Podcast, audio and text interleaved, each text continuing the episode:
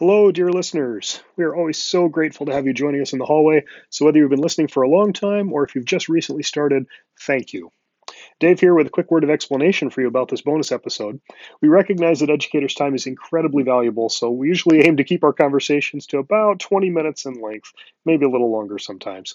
But for a peek behind the scenes, uh, just so you know, we usually wind up recording more like 25 to 30 minutes, and I trim things down. what kinds of things get cut out, you might wonder?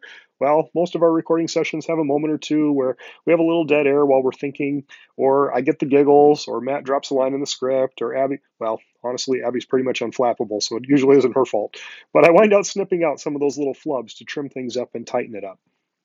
Every once in a while, though, our conversations just keep on going for quite a bit more than our usual 20 ish minutes for an episode. And sometimes there's some good stuff that I don't think should just end up in the trash. So this is one of those snippets. It's from our last episode. And we hope this might be an encouragement for you if you're an educator who might feel sometimes like you're losing your fire in the light of the challenges of teaching today. So I'm going to play a little music and then we'll just jump right back into this continuation from our last episode. Thanks for listening.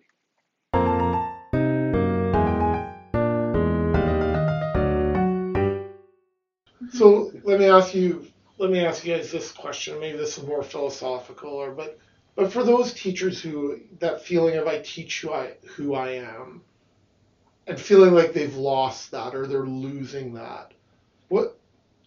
Yeah, how do you? What would you encourage? What would you say to them to encourage them to sort of like come back to yourself, for lack of a better word, but to bring to bring more of yourself to the classroom because there is a sense and and I do think COVID has made a huge Oh, for impact sure. on this as well. Like Yeah. let's like let's name that as well for all kinds of re- reasons. Um, I don't know, just any words of wisdom or Mhm. encouragement in terms of like, yeah, it's a science, but don't forget the the art of it because that's Mm-hmm. really important.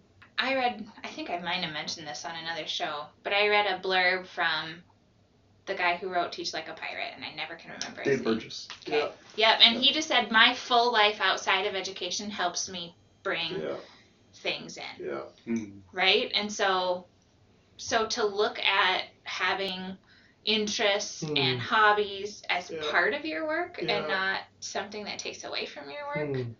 No, um, is my is Yeah. my piece of advice. It's a good one. Dave, any thoughts? I know it's kind of a Yeah. deeper question.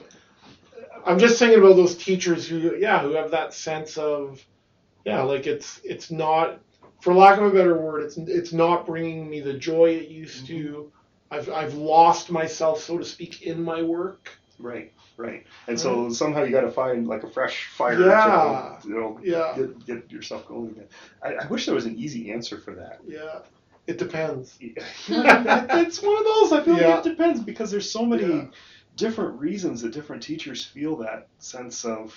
Yeah, I was gonna say loss. Maybe that's the wrong word for it, but I, I, I hear that from teachers that they're losing some of that passion that they maybe once had for it, and so yeah, I mean maybe this comes back to people need some permission to be playful. And so to have that level of conversation within their Yeah. school, within their faculty, to say, what what are the constraints for me in, Yeah. in the curriculum? Like Yeah. what if what if I could do something completely yeah, wow what what if what if you didn't have to teach to a particular set of standards just Hmm. for a Hmm. week or two you What know would you do? what what would you do differently Yeah, and maybe that gives you a spark for something to say okay well I can't just throw this body standards out the window but maybe I could do. Something new and different something Yeah. creative that I haven't done before Yeah, I was I was in my undergraduate class with juniors and seniors. We one of our check-in questions was, "Hey, talk talk about a teacher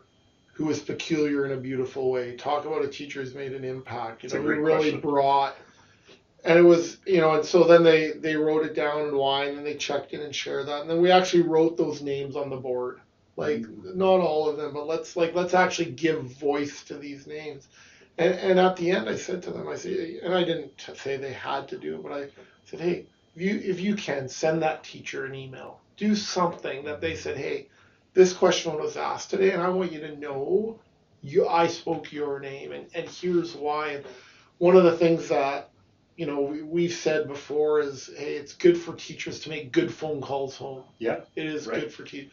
but I would also like parent, if a parent is listening, hey, send a good phone call to school or send a note to a teacher, Mhm. right? Like, who doesn't need to be reminded that they're making a difference? And not that that's going to change everything, but I think in some of the climate, the climate right now that's out there, that feels like us, us against them in terms of Mhm. teachers and and society. I think we all need to sort of people need to help call us back to who we are and remind us of, Right. of our why, so to speak. And I, that Yeah. sounds sentimental or nostalgic, but I, but I think there's some real value in that of saying, Absolutely. right? Oh, this For is you know I shared with you earlier this week. Like I had a tough day and I went through a, a walk through campus with our with our dog and tons of students came up and Yep. and I had all these interactions and I said to my wife when I got home I said I said that walk just reminded me of why I do this. So how can we help remind each other? That comes back to this this. idea of identity and mm-hmm. integrity, Yeah. right? The- Right. Who are you and how does it all Yeah. hold together? And to be a whole person. Yeah, no, for sure. This podcast was quite literally dreamed up during one of our actual hallway conversations. Our music is by Ethan Mulder. Hallway Conversations is an independent podcast created and produced by Matt Beimers, Abby DeGroat, and Dave Mulder. Thanks for listening.